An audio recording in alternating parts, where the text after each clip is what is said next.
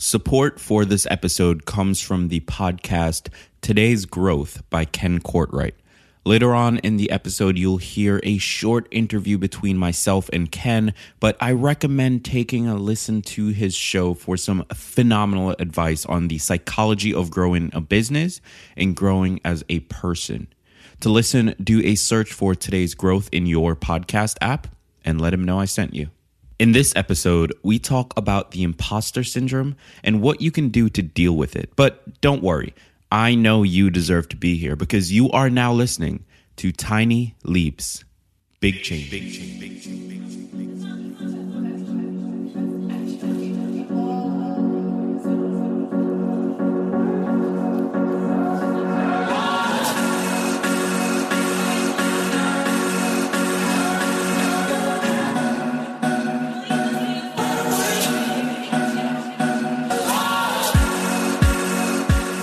Today's song is Super Duper by Angela. It has a unique production style relying mostly on repeated loop samples to create the melody, paired with a traditional hip hop drum sample.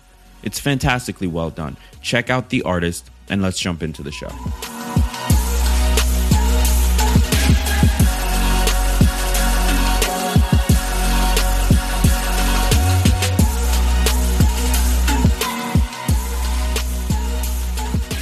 Welcome to another episode of Tiny Leaps, Big Changes, where I share simple, research backed strategies you can use to get more out of your life. My name is Greg Clunis, and the imposter syndrome is something we all deal with. In fact, 70% of people in the United States have reported that they struggle with this very problem. So you're in no way alone as we get better and better at our chosen craft and start to move up in our ranking, it's almost become a rite of passage that we will also feel that we don't deserve it, that we didn't really work that hard, or that what we did wasn't worth that much, or that the good thing that happened wasn't because of us.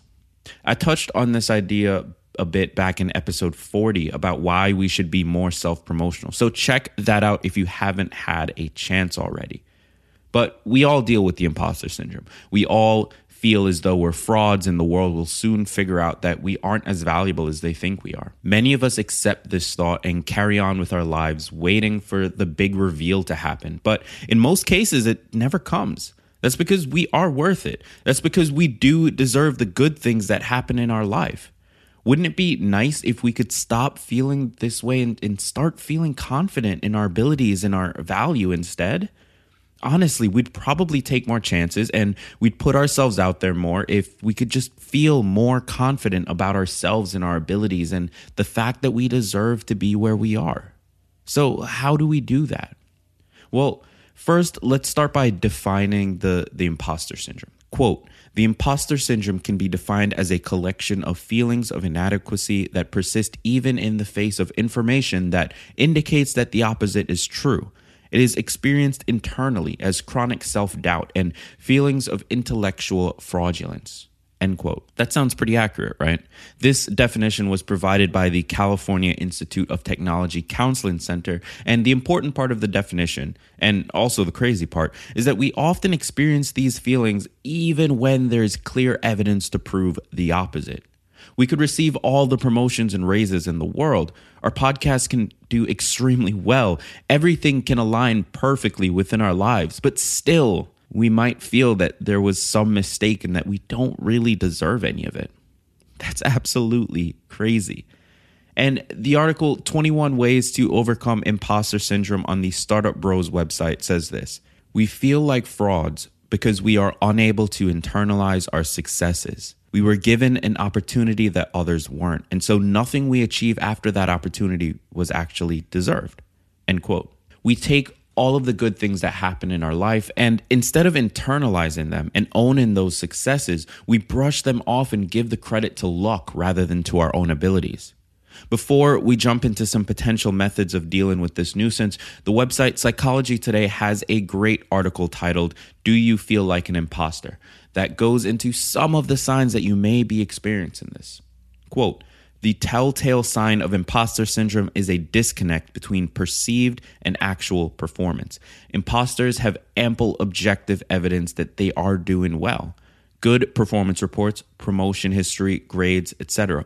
Yet they feel that somehow they've been faking it or skating along on thin ice. Any minute now, they're going to be unmasked and revealed to be a fraud. Imposter syndrome has been studied by researchers for over three decades. One striking characteristic of the syndrome is that although imposters crave acknowledgement and praise for their accomplishments, they do not feel comfortable when they receive it. Instead, praise makes them feel anxious because they secretly feel that they do not deserve it. After all, they think, I'm, I'm just faking it, unlike everyone else here who seems to know what they're doing. End quote. All right, so that basically describes me in a nutshell, and I'm sure it describes many of you listening as well. So, how do we tackle this? What specific things can we do when we feel like an imposter to get ourselves back on track? And most importantly, what can we start to do on a daily basis to make this less of a problem in the long term? All this after the break. Stay tuned.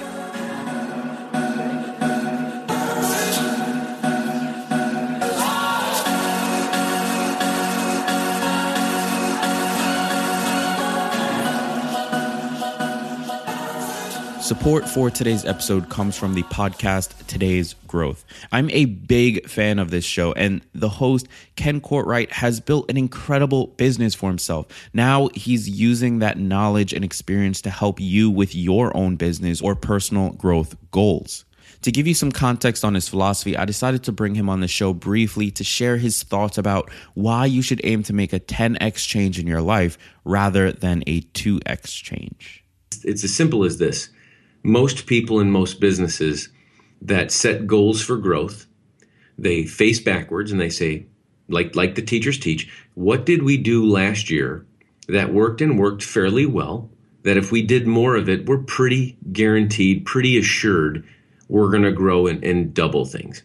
Companies that just rip open and grow ballistically, if you do the homework and study all the case studies, they face themselves forward they certainly don't look in the past and say, What did we do last year? They look into the future and they say, What are things that we know if we get out of our comfort zone and, and attempt them and pull them off? would grow us into the stratosphere. For more goodness, do a search for today's growth on your favorite podcast app and subscribe to Ken's show today.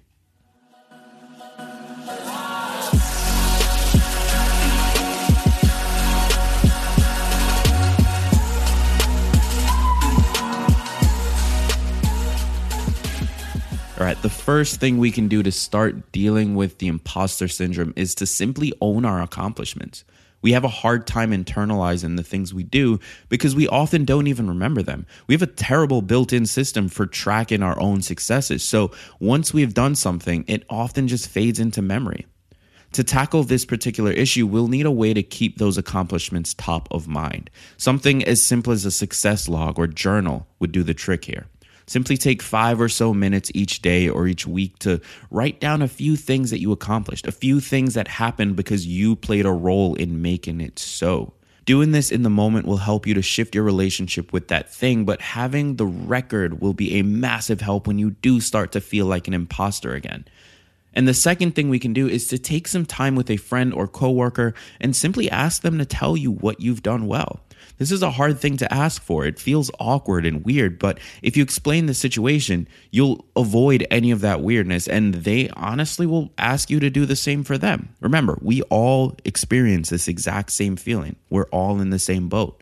So if you can get together with another person and have them tell you what good you've done and you tell them what good they've done, everybody will be better off for it. This is going to do two things it forces you to internalize your successes because it's coming from someone else. It's it's not from you. This is how the world perceives you. And number 2, it'll help you get a better idea of what others think of you and that can help in the long term with dealing with the imposter syndrome as soon as it rears its ugly head. Battling imposter syndrome is a hard thing, and the confidence that you are exactly where you deserve to be is one that only comes with a combination of successes, hard work, and a conscious effort to connect your accomplishments with your identity. It's a hard goal, but by slowly working towards it, we can all get there in time. So, what about you? Do you struggle with the imposter syndrome? Reach out to me on Twitter with the hashtag MyTinyLeaps and let me know. Starting this Friday, the 5th, I'll be sending out an awesome Tiny Leaps digest via email. In this email, you'll get a roundup with key takeaways from all of the episodes published this week, and you'll get the links to all resources used in my research. And finally, you'll get the links to all music used in this week's episodes. Oh, and it's totally free. To sign up, all you have to do is text the word tiny to 38470 right now. This digest is going to be an amazing way to stay connected with the show and find all the research you need to dive into your favorite topic. So go ahead and text the word tiny to 38470 right now and let's get the ball rolling. That's it for episode 42. Thank you so much for listening. And if you like the show, it would mean the world to me if you could do three things. Number one, hit the subscribe button so that you don't miss any future episodes. Hitting subscribe will also help the show rank higher, which means more people will get to enjoy the same goodness that you love. Number two, share this episode or any other episode with one person that you think needs to hear it. Just let them know about the show and recommend an episode to them. This is going to introduce them to the show itself. It'll introduce the show to a larger audience, and I'll be forever grateful. And number three, reach out on Twitter with the hashtag MyTinyLeaps and let me know that you did both of these. I'd love to chat with you and connect with you and be able to take this relationship just a little bit further. Until the next episode, I've been Greg Clunis. And remember, all big changes come from the tiny leaps you take every day, every day, every day.